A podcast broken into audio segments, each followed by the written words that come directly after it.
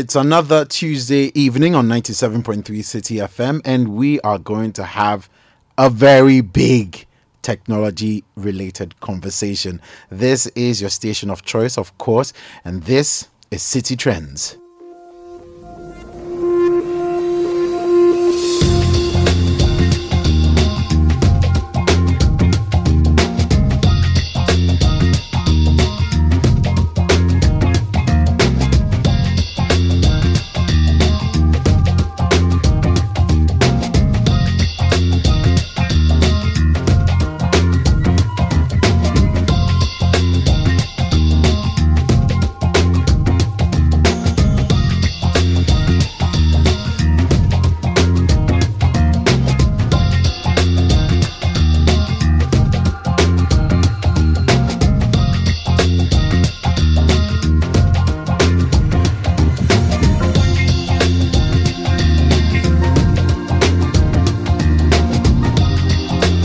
Name is Philippa Sean, and today's show is going to take us um, in all sorts of directions. We're going to visit um, some parts of uh, Kenya, we're going to visit some parts of Uganda, some parts of South Africa. We're going to also touch base in the United Kingdom, and then, of course, our local champion with a global perspective will also be joining us. It is the topic um, that is bringing all of us together gaming in Africa. What is the next frontier? that is a conversation we're having on the show today. And it is such a pleasure to be touching base with friends from all across the continent and, of course, outside of it as well. Well, let us get straight into it. But before I do that, I'd like to remind you, of course, that you can join the conversation on our WhatsApp number 0549 986 996. The number once again is 0549 986 996. You can alternatively reach us on Twitter using the hashtag CITI R E N D S. If you have any questions or if you have any perspective to share as well, it would be nice to hear from you.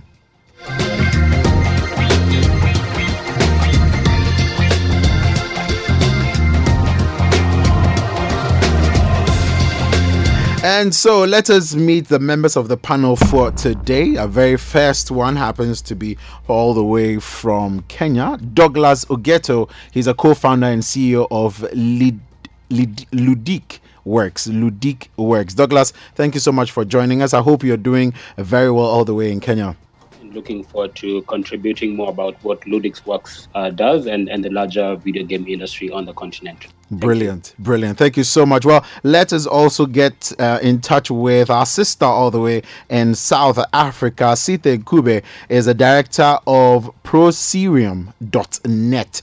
Um, Sithe, thank you so much for joining us on the show today. Hey, glad to be here. Yeah, it's proserium.net. Proserium, I'm Proserium. from South Africa. Yeah. yeah. Brilliant, brilliant, Sithe. Thank you so much.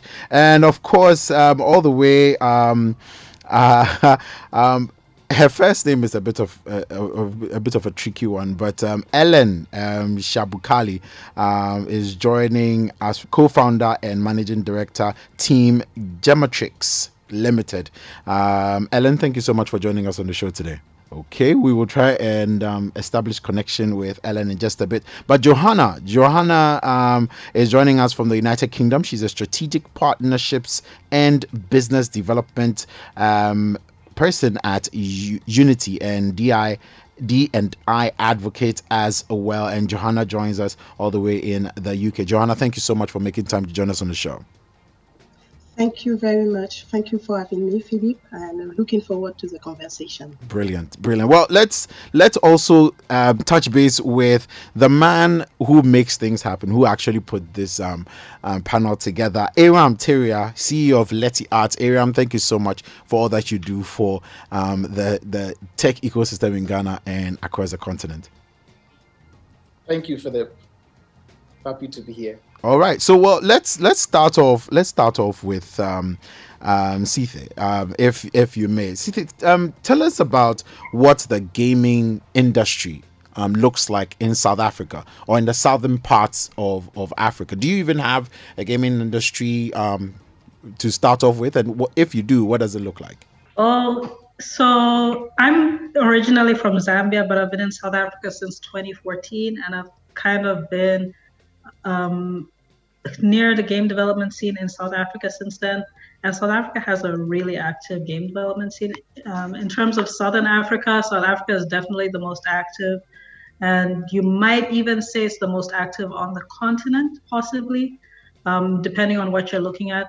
Um, yeah, South Africa has a large community of developers, so independent developers and studios. So it's individuals who are making games and people who are coming together to make their own studios. South Africa has educational um, facilities that actually train people in game development, and they have funding. Um, they even have government funding that supports game development activities um, and the art projects.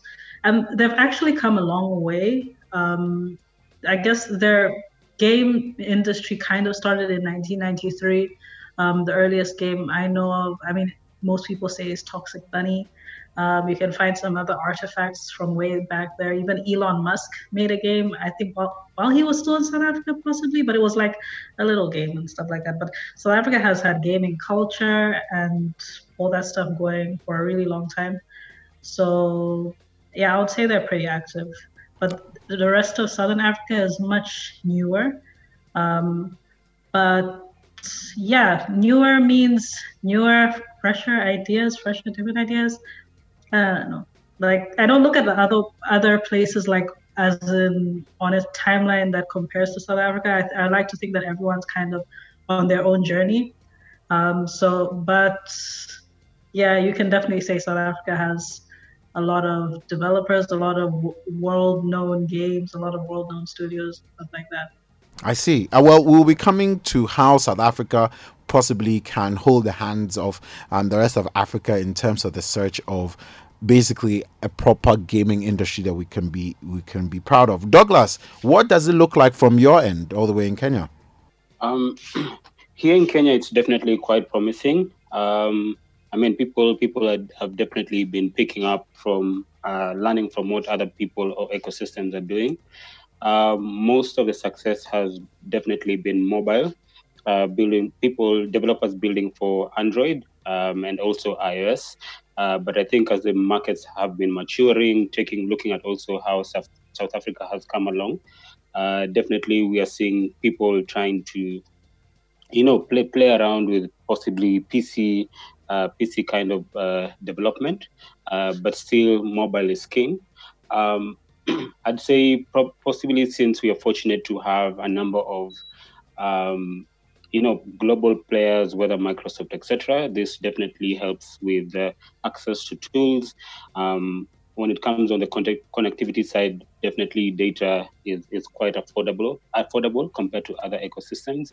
Uh, so this is definitely encouraging more uh, game developers um, to to enter into the space and, and try their hands. So yeah, it's it's definitely growing rapidly, and we hope to see this uh, keep the momentum.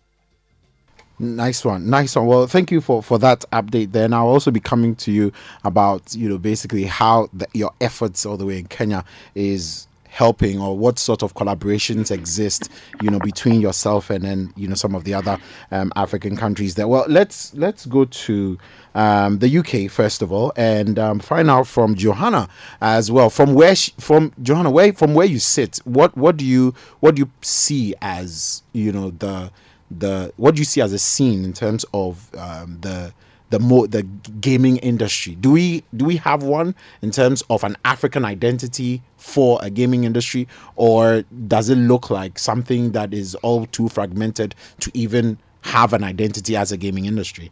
I would i would say that there is there is uh, from the outside there is um, a nascent gaming industry. Uh, although i know that there is some mature um, cluster in Africa on the continent. Um, from the outside, you can say that there is there is, um, there is uh, some some nascent. So there there are some players, key players in South Africa, Cameroon, Kiro'o Games, and Tunisia, um, and as well Leti Arts. Um, and then we we starting having an interest from publishers uh, international publishers um, to, into uh, the gaming industry in Africa and what's going on into the, in the gaming industry. And not only for the gaming industry, but the game developers as well. That's that's a, that's an interesting take on on that one. Let's let's go to Ellen now. Ellen, if you can hear me, um, can you paint us a picture of what the gaming industry looks like from your end? Um, can you hear me? Yes, we can hear you. It's so nice to hear you. okay, all right, good. Uh, yes, so uh, for me, I'm more experienced uh, from the the the electronic sports perspective, mm-hmm. uh, from the competitive gaming aspect of the industry in Zambia. Uh, so for the game development, I'll touch on it by saying uh, it's it's growing slowly but surely. Uh, every year in uh, January, we have the Global Game Jam that uh, helps uh, people who would like or have interest in game development to create games with uh, little to no knowledge in coding. So, so we have uh, game developers, people who create uh, the sounds, and uh, people who can uh, write scripts on the games come together for three days and create those games from scratch, and then showcase them at the end. Interesting. Yes. So, uh, and then the, yes, please go yeah. on. Go on, please. Yes, and uh, from the esports perspective, um, it has been it has been around for years. Uh, my first experience was in 2015 at an event called The Meet, uh, hosted by a local organization called Nedotaku. That was the first time where I met uh, various uh, players and gamers from different parts of uh, Zambia come together over two days of gaming and competition. But uh, however, uh, in hindsight, we have uh, a lot of gamers who actually play in the high dense areas. So there are local uh, high dense areas that, you, that we call, for example, Kabwata, Matero, uh, Chilenje, such places where there are local game centers and players, gamers who can't afford consoles can uh, play from there. So there's been uh, some growth there. Even our gamers, the gamers that uh, we signed to Team Gematrix, actually have been playing for um, a minimum of five years each in terms of experience, and they've had that from these uh, local game centers in, I should say, the shanty compounds of, of the of the city, I should say. So it's it's there, although it's not uh, visible from the media perspective, but the community is really growing and it's always been there. Let me start off the next round of questions with you. Then you you seem to draw a clear line between um, basically a gaming industry as you know what we want it to be, and then an esports sort of. So it's so, it's almost as if we're you're dealing with two separate entities, and I'm just wondering if that is what the case is, and if if so, what really is the difference? Uh, I don't think there's so much as a difference uh, when when you talk of esports and the gaming industry as per se. Uh, much um, much like traditional sports, there are different branches within the industry. You see, there's the people who actually play the games. For I'll, I'll take football for example. You've got teams in the ecosystem who actually participate in the leagues. Then you've got the leagues that actually facilitate the competition, and then you've got the the companies that actually create the balls, the footballs that everyone uses in the game, and you know it's it's it's it's branched off in that perspective. So in this case, in terms of gaming, we have the game developers who actually create the game, in this case, the football, and then you've got uh, the teams who actually, or the, the leagues who actually facilitate the competitions, and then you've got the, the, the teams who actually play in those competitions. But from the foundation perspective in Zambia, I can say we are at the pace where we just have mostly the football. So we have the talent and players who are playing uh, where they can afford to, but we don't have much of the the game development where like we have. Um, a, a, foundation of a lot of game developers who are actually creating the balls that we can actually take part in the, the games, I should say. Interesting. Eyram, let me come to you now then. So, for you, with everything that you've heard, um, sitting in Ghana, where, where do you think we are in terms of a gaming industry which is led by Africa? Does do we have anything close to it? And if we do, where are we with that? Yes, um, I think I think um, Ghana is also making great progress. Um, And I'll just um, talk about what Sithe said. I think most of my presentations or what we've been saying all along as gamers is that South Africa it's not sub-Saharan Africa. I when you go to South Africa, it's all like it's very different from from what the sub-region is actually facing in terms of growth, um, growing in a lot of technology. So South Africa has a vibrant industry, and South Africa and North Africa they have quite some some um, some amount of gaming in there because of how close they are with I think the European um, the North with the European and then the South having a lot of um, um, all the big tech white influence in there. So um, I think one of the talks I gave at GDC, which is the emergent uh, the emerging landscape of African video, game uh, development, I made mention of that comparison where you have very good games from North Africa and South Africa, from Africa, because you have uh, Ubisoft and the rest all in these countries. And then we have the sub regions. Game from the sub region, which is sub Saharan Africa, is where we are concentrating in. So, myself, Douglas, um, uh, uh, um, and uh, Johanna as a Unity um, um, correspondent is trying to help kickstart. So um, in Ghana, we've made a great um, jump from where we were. I think this year the Global Game Jam alone could show you where we are as an industry in Ghana. We had about five jam sites. Last year was just two. The previous year was one.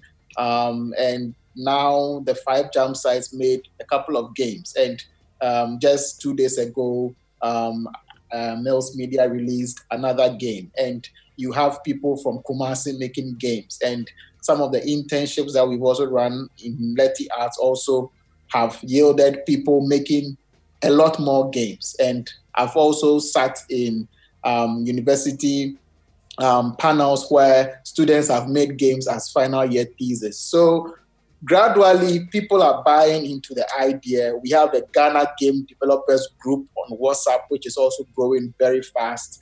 Um, and then uh, people graduate to join the African Game Development uh, Developers Group um, um, gradually. So the industry is growing very fast, and um, I think now we only need collaboration to uh, to scale that and um, working together. I have been fortunate to have a partner right from the onset who um, is from Kenya. So we have been running Leti Arts um, West East right from the onset. So that is a sign of collaboration. So working with Johanna Douglas and Sithe um, uh, in the past year and um, in the future would really make this grow. Nigeria is also growing very fast in the sub region. So I think we have a promising industry. Interesting. Interesting. Johanna, you had a point that you wanted to put across on on on, on some of the things that we've talked about so far. The, the floor is yours. Sorry. Um, yes. Um, about the question of the ecosystem, um, the, the separation between the uh, the people that actually uh, play the game, the esports, and the, uh, the, the gaming industry. Um, so I wanted to really uh, for to vulgarize and uh, to to explain what is the exact what what we have what are the actor of the whole ecosystem in, in the gaming industry so we do have the game technology uh, such as unity so it's uh, platforms that create um, that help developer create content, real-time 3D content. You have the uh, in the ecosystem, so you have the game academia, the universities or the training partners that go into to help skill up uh, the talents. Um, and then we've got the game developers where in studios or or freelance that that create talent and that create the games, the content, sorry, that create the content that um, people in esport are going to play. And then in that ecosystem, we, we have the stars, uh, the lifestyle, as uh, Cholwe was saying, uh, is like football. Um, so there are the star of footballs and there are stars as well in esports. And then you have everybody who are the game consumers. And today, it, it's it would be rare to meet someone that um, that actually don't play games. Well, it, it's great that you've set it out like that, Johanna. So I'm just going to go to Sithe now and, and inquire from Sithe. Sithe, if you can if you can hear me. So with everything with everything broken down the way Johanna has done, I mean, what what is missing in terms of the jigsaw the jigsaw that we're trying to put together um, for building, you know, that's that industry, that African gaming industry that we we all so want so badly. Uh, so from my perspective. Um, I think something which I really would love to see, or something which needs to happen, is uh, we really need to see uh, us build a framework such that Africans are the main beneficiaries of the culture and the the main financial and social beneficiaries of game development and gaming as it's growing. Because I mean, there, like so many times you see things like um, right now African culture is really popular, right? And you might see a lot of times people, um, other people creating visuals and creating content based on Africa, but the people who are benefiting aren't Africans themselves. So I think we're in a great position, um, or in terms of the game development industry, we're in a good position because there is actually like a lot of ways which people can publish their own games um, but something which maybe needs to happen is us having more publishers on the continent to be able to handle things. Um, yeah, so that's what I'm hoping to see. Like in the long run, I really want to see us build our industry in a way that Africans can be the main beneficiaries culturally, financially, and socially. Douglas, um, what about you? What what do you think is, is is missing? What are we missing out on to complete this great, incredible jigsaw um, for the benefit of all? Uh, thanks for the question. Um, so I think from my uh, perspective, it's uh, definitely uh, harmonizing what each of my fellow panelists have mentioned. You know, like bringing in academia uh, and uh, also seeing how to take advantage of the rich culture we have as well as the larger ecosystem. Um, and I think uh, definitely, you know, markets, I'd say markets as well as education is key. Uh, just because you know for africa to be able to compete on the global level uh, we definitely need to have skills that are at par uh, with a global talent so we definitely there's definitely room uh, for more to be done there um, and then uh, and another point would be seeing how to actually open up uh, the international market for the local game developers. Uh, just because you know when you build a game, you're not building it just for the content, but you're building it for global uh, consumption. So um, it's important to also think about how do you actually get games uh, out into the global arena uh, so that they can be able to compete. Uh, and, and the beauty about it is not people to play the game just because it's from Africa, but because it has a global appeal as well. Interesting. Interesting. Well, yeah, and hopefully, yeah, and some of this, this is what we are hoping to hopefully open up the markets uh, for the, for the ecosystem. I see. Um, Johanna, you you indicated that there were two other actors that you felt were critical to um, getting us into you know that that sort of frame of mind in terms of an African gaming industry. What are those two that you wanted to include? Yes. Um, so I wanted to complete my my my response earlier. So we have the game publishers such as um, uh, such as Ludique Works, and we have game publishers as well from the uh, international market. And um, we have as well the VCs with venture capital who uh, in invest in in some games, and that going to actually um, enable the, uh, the studio, the game, game developers to, to actually reach uh, the, the, success that they want uh, with uh, with the, those type of investment. I see, Eyram. You you had an uh, you had a point to make about academia, for example, and um, the role they play, and some other pointers. Can you please highlight those for us? Sorry. Yeah. So um, for the puzzle to be complete, academia has to play a lot of um, role on the continent um, because um, the Africa is education um, bias, and in any economy, you need education um, to transform it. You, you need to invest in people and invest um, in in um, um, industries that are not common. So we have to have a conscious um, realigning of academia to start taking game courses like what South Africa is doing. You can take a game design course to PhD level because I always say that gaming is the only industry that brings together all skill sets. If you're a writer, you are a blogger. Um, when you travel, there are even bloggers who write on game characters.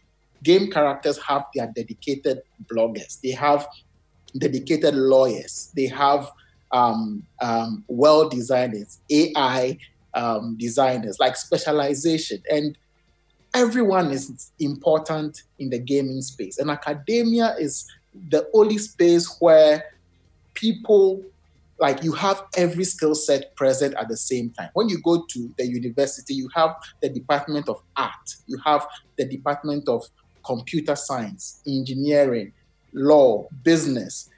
We can start working together for every aspect to be doing something within the game that is being produced. So the business, the MBA guys can be learning about gaming business. Those who are doing art can be learning about 3D modeling or or um, illustrations, game game art, and all those technicalities. Programmers will be learning about how to program the games, and we have a lot of stories that can happen in the literature and English department. So this is how I envision academia transforming to take it up as a World Cup for change to happen, right? And we need to also have local literature. So when you go out there, you, there are a lot of gaming literature on all these successful um, games or any game that is out there has some form of literature, how to make Angry Birds or or something about the Angry Birds makers, how they started the game, how the game became big. All these are there, and you don't have to be successful to write. I think we have to start writing our stories. I was telling Douglas and the others that we in the game industry who have at least charted this path for some time need to start writing books. That's why I published my first book and I made it a game book. And I hope libraries can publish it in that light. So Douglas can also publish one. Whether it's 10 pages, 15 pages, it's still a book on video games. Sithe, we can write about our uh, global game jams, the success of all these games. We, we, need to start documenting these things and seeding it in the academic space so that the upcoming guys can start reading and charting that path. I posted something recently from a presec boy who read my book, and that book became the stepping stone for him to start making games on um, uh, um, on uh, using African stories, and he started the Instagram page on that. So we need to start changing mindsets of the up, upcoming developers so that they can start making these games. And games also need some form of investment. I put skill first and investment last, but I'll touch base on the investment. We need first movers, first mover investors in the space like what Johanna mentioned, if a VC is coming onto the African continent, they need to have the mindset that this is a nascent industry. Infrastructure is fresh, though it's growing. Um, education in the industry is low, though there are though there's potential. They need to weigh all these risks, but still put in some significant money to keep the industry alive because we are not just building companies, we are building industries, and we need everyone's support to sustain that industry. So that is where I am coming from in terms of consciously moving the industry to the next level, and, we, and it's a collective effort. Incredible, Ellen. Do you do you agree with some of these pointers? And also, how big a deal is the issue of funding and um, money where where where where you are in terms of finding the best way to build a gaming industry, even in your country, even before we come to the African scene? Uh, yes, uh, first of all, touch base uh, on the literature perspective uh, of documentation. Uh, that's very important as at the core of it all in Africa, as uh, one of us mentioned, uh, education is is traditionally and culturally our primary focus uh, for success, right? Um, so the best way we can also tackle the foundation of implementing gaming and making it uh, something that is normal and part of our lives is embedding it in our education system. Uh, some of the ways that we can look into that is getting um, gaming as an extracurricular club. Uh, Steam Geometrics, that's something that we are looking into pushing, where we have, for starters, with private schools, where we have an extracurricular club that embeds uh, the various foundation and shows the pupils the potential careers they can have in game development, right? So that's uh, that's something that we need to look into uh, as a whole as Africa. Uh, in terms of money and uh, getting early investors into the ecosystem that's very important because for you to grow you need money to grow and you know to keep people uh, you know just to appreciate people's time as they are pushing uh, the dream of building the industry and growing these things. So getting investors um, into this is also important. That's why uh, getting gaming and uh, teaching it from an educational and literature aspect is very important because then you can teach the the pupils or the kids who are starting up what to expect from investors. What are the exit strategies for investors? What type of investors should you really be looking into? Is it angel investors? Is it vcs you know something that is suitable to them. So that, that way we are also educating and equipping uh, the future to be able to to be ready when these opportunities uh, come to them. I should say. Yeah, that's what I can say. Brilliant, Sithe. Let me let me come to you. You you you you talk about, for example, the role of women and how important it is for women to be roped into the conversation. Can you share your experiences with us and what you are also doing um, from um, South Africa, especially about getting more and more women into the conversation? Hey, yeah, so uh, yeah, getting women involved is definitely important uh, because, well, first of all, I'm a woman, yes, and indeed for the, for the last yeah, ever since like um, ever since I started being interested in game development and exploring game development with my community, um, when I started out, it was mostly guys, and that immediately um, for a while didn't feel right to me. Like you know, I'm yeah. Yeah so like in zambia oh, so this is when i was still in zambia i was host i would be hosting workshops and there would always be guys would always be like one other girl um, who shows up or something. So um, then i started ho- hosting workshops for women in games. And the first time i ever hosted that workshop it was just kind of to get more participation but when that was the first time I was ever in a space with other women, um, like, and we were working on games. And unexpectedly, we had some really conversations which I had never had with people who were around me all the time.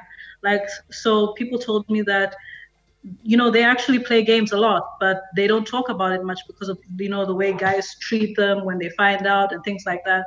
So after that, I thought, you know, it's really important to have a space and and um, a space for women to be more involved in game development. And over the years, I started hosting an annual workshop. But in addition to that, I was learning that women have more have um, like the interests people have. Well, let me not just say women, but the people who showed up for my workshops, their interests were in things like writing and all that. So I was like, you know what, this is really good because a lot of people usually see game development as just the programming or the art. Um, but there's so much to game development, and it made me realize, like, you know what? Um, maybe we maybe we should start highlighting the people who the people who um, contribute to games in other ways. Like, yeah, a big part of it is art and programming, but you know, for a, the whole games industry to move. You're going to need people, you're going to need business devs, you're going to need marketing people, you're going to need writers, you're going to need producers, you're going to need uh, sound people, you're going to need people to voice act, you're going to need um, HR people, you're going to need so many people. So, um, so that gave me the idea to start documenting what people are already doing because actually across the continent um, and around the world, I'll meet really cool people like who are really in the game development industry. And in fact, one of those people who inspired me is, is Johanna. Like um, you meet people who are like really in the game, the game development industry, and they're really moving things. But then they don't have to be game developers. So for Africa, um, yeah, so that's why I decided to start Prosarium.net. So through that, I'm documenting a thousand African women and their contributions to games um, doing that over the next five years. Currently, we have like seven people on our website, but yeah, expect a lot more. We, so yeah, we, I hope to highlight the different roles. We, we are getting there gradually. We are getting there gradually. Well, um, yeah. yeah. this yeah. is you're still tuned into 97.3 Citi FM. This is Citi Trends. We are having um, a global and a local conversation about the next frontier of African gaming. We have representation from, um, you know, all parts of, of the continent and of course the UK as well, just to bring that perspective to you. So to my mem- to the members of the panel, I just want you to um, think through this one question. What is the one thing you feel we need to start doing now in order for us to basically get it to the next stage um, of building this industry. Um, just think about that for a second. And to you, the listener, um, if you want to contribute to this conversation, please send in um, a WhatsApp message on 0549 986 996. The number once again is 0549 986 996. Alternatively, you can reach us on Twitter using the hashtag Citi Trends. That is C I T I T R E N D S. I'm going to start off this round. With Johanna, um, basically, what is the one thing that you, you think we need to do to be able to get us, you know, going and to the next level, Johanna?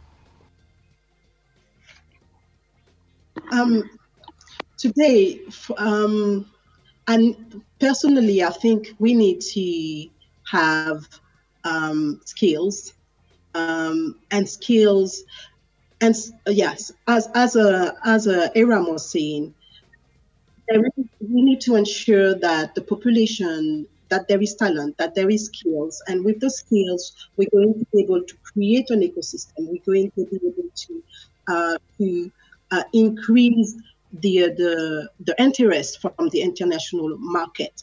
Um, those skills as well will be important to for for the government to to invest back into uh, into the game into the gaming industry and have specific law tax law uh, for for this uh, uh, for this industry. I think uh, we we need we need talent, we need uh, finances, and and as well we need uh, content. And I think the content uh, is there already because Africa is a, is is wealthy in in, in culture, and the 54 countries have got their own uh, culture, uh, have got each their own respective culture. So one thing that needs to be done is the skills and have uh, from from my perspective in uh, uh, in UK in the UK. I'm not uh, underground, so yeah. Well, Douglas, you, you raised the point about how game development is one of the SDG goals. Can you expand on that for us? Um, it's a very interesting point that you raised there. Uh, thanks, Philip. So, yeah, I mean, uh, definitely most of you are aware about the SDG, and uh, one of it is actually um, the SDG number four is um, how do we increase the quality of education globally? Um, and also looking at where the world is moving, uh, as we now most of us are working from home, uh, there's definitely the concept around future of education, um, and definitely how do we prepare you know young people in in order to compete for global jobs. So under SDG four is um, you know there's mention of game development and virtual reality as one of the pillars. Um, and if we focus on this uh, to actually equip uh, young Africans with this knowledge, then uh, we're helping them actually compete on a global scale. Um, and I'm sure most of people are asking how so. so if you look at global talent, you know, there's always need for developers and also game developers looking at where the world is going. Uh, so by providing access to some of this knowledge, there's a lot of, um, if uh, Johanna is aware, where, where under Unity they're providing access to, like you know, Unity material. Um, young people should take advantage advantage of these resources where they can upskill themselves, and then this definitely helps them uh, compete with people uh, on a global market. Um, if you also flip that a little bit uh, based on what Ellen said around, you know, the football and all those players, um, traditional sports, uh, we could see, you know, global players, global sports player coming, like for example, to Africa to do the recruitment. Uh, but now also that is changing into esports, where you know young people are playing uh, electronic sports and they're also doing this professionally. So you know your parent is uh, always ask you hey you're spending too much time on your console. You better get a book book and read for example. But what if you could supplement their hobby and actually turn it into um, a professional sports where you know you're good in playing that game? You could then be able to compete uh, globally and actually get a job doing that um, and if you actually look closer, the numbers are quite rosy, where young people are winning, you know, like prize money, for example, from some of the start tournaments.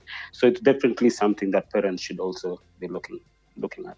Interesting, Ellen. Um, let's let's come over to you then and um, find out. You know, basically, what is the one thing that we need to move out of the way to get us where we want to get to um, in terms of building this this um, this industry.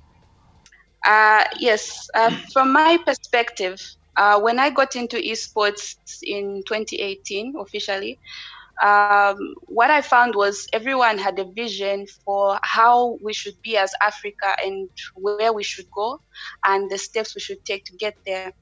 But uh, one thing that every one of us always misses is that even as we're doing all this, we should focus on uh, building a foundation in such a way that we promote the industry as a lifestyle to the young people and the people who are coming behind us. And one of the key ways, because we also have to look at it from a cultural perspective, because we're in Africa. And if you talk to uh, a kid, they'll say, oh, I've talked to a lot of players who we've tried to uh, get into the team. And one of the things they'll say is, I ah, know, uh, I'm not sure if my dad or my mom would allow me to do this, or, you know, uh, it's gaming, it's not really going to take me anywhere, you know, things like that. But what we need to implement is we're not fighting only against, uh, you know, showing how this industry can grow, but we're also fighting against cultural perspectives. We have to reach a point where we embed ourselves in the system, and the only way to do that is like uh, my friends Douglas and Eyram said, is documenting the literature, like the way Sithe is doing, you know, trying to highlight the stories around Africa and how these young women and young people are changing like their own lives. Uh, if we can get into, say, the school systems, maybe as a club or whatever it is, we can try and implement a way where it's a norm and people start to see the value of uh, their kids being in the uh, gaming industry start to see the potential career opportunities, whether it's in writing, in science, in game development, or coding or business itself or business development. So if we can do that, we'll make it a lifestyle. People will stop seeing the gaming industry as uh, something that's uh, a waste of time, but we'll start to see it as the the new frontier in terms of digital opportunities for kids and the future. So oh. that's that's where we can go, building it in a lifestyle. Maybe maybe just if I could jump in, uh, if you allow me. Yes, um, please. Okay. Yeah. So um, also also just building up on what uh, Ellen said is yes, there's already a community because um, the only way this can thrive is by having healthy communities in each of our respective ecosystems, and only then can now you know if, if you have someone in Zambia and someone in Kenya and someone in Ghana Ghana playing, then you know you're able to have a healthy competition, and then this is able to also breed the professionalism. Because before you actually go internationally, internationally, you need to know that you're actually good. Uh, good and respected back home, and then this actually helps you uh, be recognized on a global level. Um, and there are platforms such as the Africa Esports Championship, which are ho- hoping to achieve this. Um, if we look closer home, there's a young lady in Kenya called uh, Queen Arrow. She's a lawyer by training, but she's also a very active esports player. And she's actually been pushed by um, an esports company from the UK to join the league. So definitely there's movement, and this will definitely keep growing. That's that's brilliant. That's nice to hear. Lots of stuff happening. Well, to the members of my panel, I'm going to start off this last round of questions um, with you, Eyram. Um, we know that there's a lot happening on the gaming scene. So, Eyram, my next question to you will be: What is the one trend that is interesting you or piquing your interest um, globally? Um, so, while you ruminate on that, let me just take a quick comment from Reinhold Senior, um, sending us a WhatsApp message. Says, "I really appreciate your program. I think we need to." Inculcate gaming or coding programs into our curriculum or our syllabus. Introduction, um, the introduction of ICT into the curriculum is good, but not taking seriously. We have some messages also on Twitter. We'll be coming to that in a bit. So, Eyram, the floor is yours. What's one global trend within the gaming scene or the gaming sector um, is interesting and piquing your interest at the moment? Yeah. Um, so for me, I think the more um, the trend that um, it's not a technical discipline. Like gaming is not coding.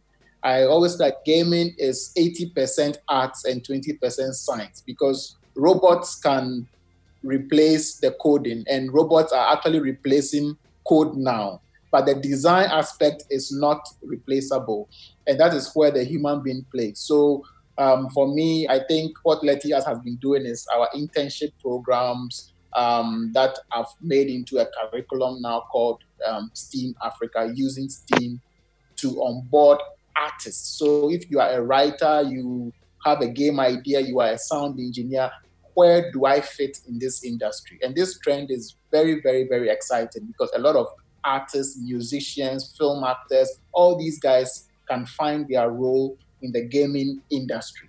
And in doing that, it's a collective effort. You, you are indirectly onboarding artists into a STEM course. Like a game is a technical product, but the process is an artistic product and a creative one. So when you bring the artists together to build a technical product, indirectly you are onboarding people into STEM, right? And that trend excites me so much, and I believe that is what um, um, I've also um, put in literature, which is the first book that I um, wrote, Uncompromising Passion, and donated to about 1,000 schools. I think we've done about 700 so far across the country. And um, we want more literature on gaming, whether you grew up in the village and you uh, started making games or in the city or or anywhere, just document it. People want to read your story and gain inspiration from that. So we want more literature in the space which is localized.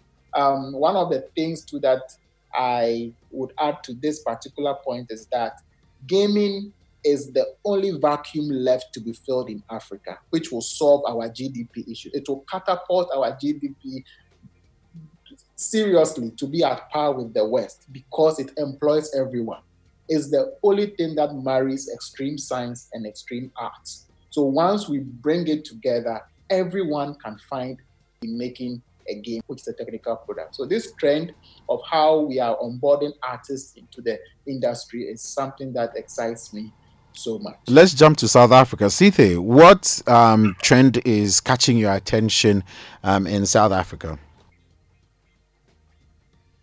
Mm, so it isn't a new trend, but the indie game development culture. Um, so South Africa, like they've really embraced the indie game development culture. So that's independent game development. Um, that's where you know you have individuals with really small studios, really just pushing out games, and so, and a lot of the times it's purely just for the fun of it, purely um, just for the culture. So I would really like to see that more in Africa, kind of like how we have a, how our musicians have really embrace themselves that way. Like you have so many musicians who are like, um, you know, they, ju- they just make music because they love it, and then they push it out on different platforms, SoundCloud, whatever, and you know they have followings online. So I'd like to see more Africans do that. I'd like to see more Africans like you know just put out your, you know, um, the idea of a game like you don't have to think too big. Like there's a lot of like really small stuff, really small cool stuff that you can push out to people. Um, visual novels, interactive stuff that I think people can really grab and you can get a following and you can like find sustain yourself there. So I'd like to see more people be taking advantage of um, indie game culture. Yeah. Brilliant, brilliant. Okay, so let's go now to Johanna. Johanna, what is the one trend that is catching your attention? The one trend that is catching my attention is the uh, the interest from uh, from the game development uh, and the the fact that there is more and more uh, talent coming um, raising in uh, in in Africa on the continent, and to be to be honest, and I'm going to to to I'm not sure that I will reply to your question. My dream is really to uh, to see that um, talent and and African are lifted out of poverty into dignified employment. And when I tell about dignified employment, that means that they have there will be um, uh, comfortable in their life. The game industry is is um, uh, the market. The games market is scheduled to be generating 100, uh, 159 billions in 2020, and which is an increase based on the coronavirus.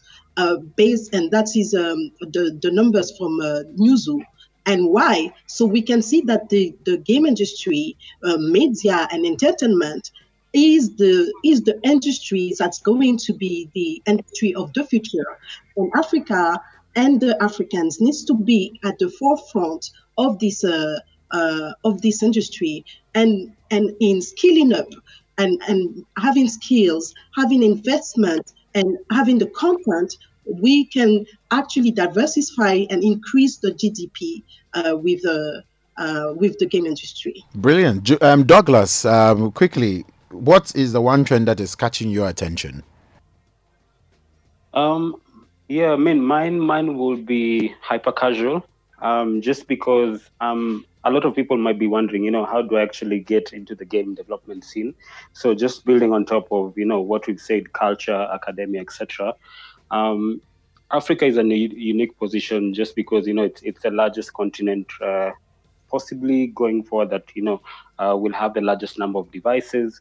Uh, the cost of data in Africa is much lower compared to other continents. Uh, we recently saw, you know, Facebook also put, pulling is looking to put another fiber connectivity um, into the continent. Uh, this will definitely drastically lower, lower the, the, the prices uh, of data on the continent. So I think hyper casual is something that is, is building up. It's gaining momentum, not just in Kenya but across. Uh, this is something that you know anyone looking to enter into uh, game development should consider. Um, and there's definitely a big uh, return on investment uh, just because also devices are becoming cheaper and also um, this is also being bundled, bundled with connectivity. So I'm definitely looking forward to anyone who might be building hyper casual um, and, and seeing how the industry grows. Thank you so much, Douglas, for that. And we finally have Ellen. Ellen, what is the one trend that is catching your attention in the gaming um, industry?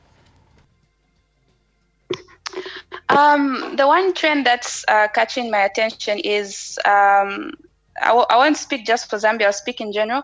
Uh, in Africa, uh, last year I saw for the first time uh, a unity in terms of um, the various associations on the continent, like uh, the Ghana Esports Association, Nigeria Esports Association, uh, the Zimbabwe Sports Association, you know, all the associations came together and they formed um, the Africa Esports Championship, which was uh, an initiative where everyone can have a platform where all the, the founders and leaders in their respective countries can look towards building a united uh, tournament that can cater for our talent and you know expose them to various opportunities to take part abroad or be uh, poached uh, to teams like uh, Douglas uh, mentioned earlier.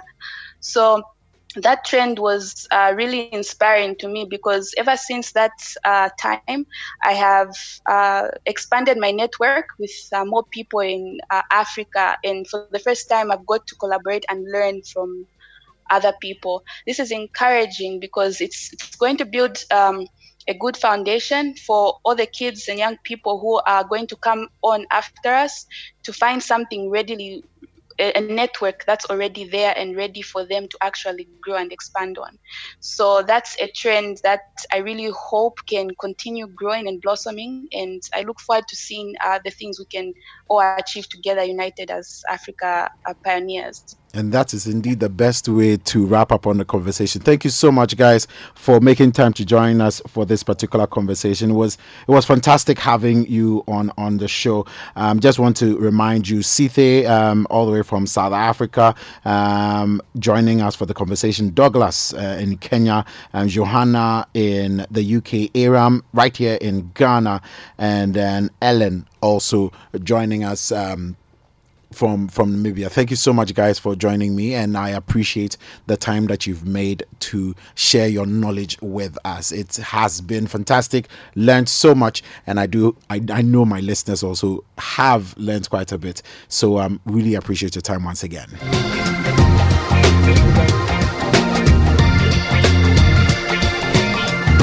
Well, we don't have a lot of time, so let's get straight into the Your Tech segment. Um, and this segment is brought to you, of course, by Ellen.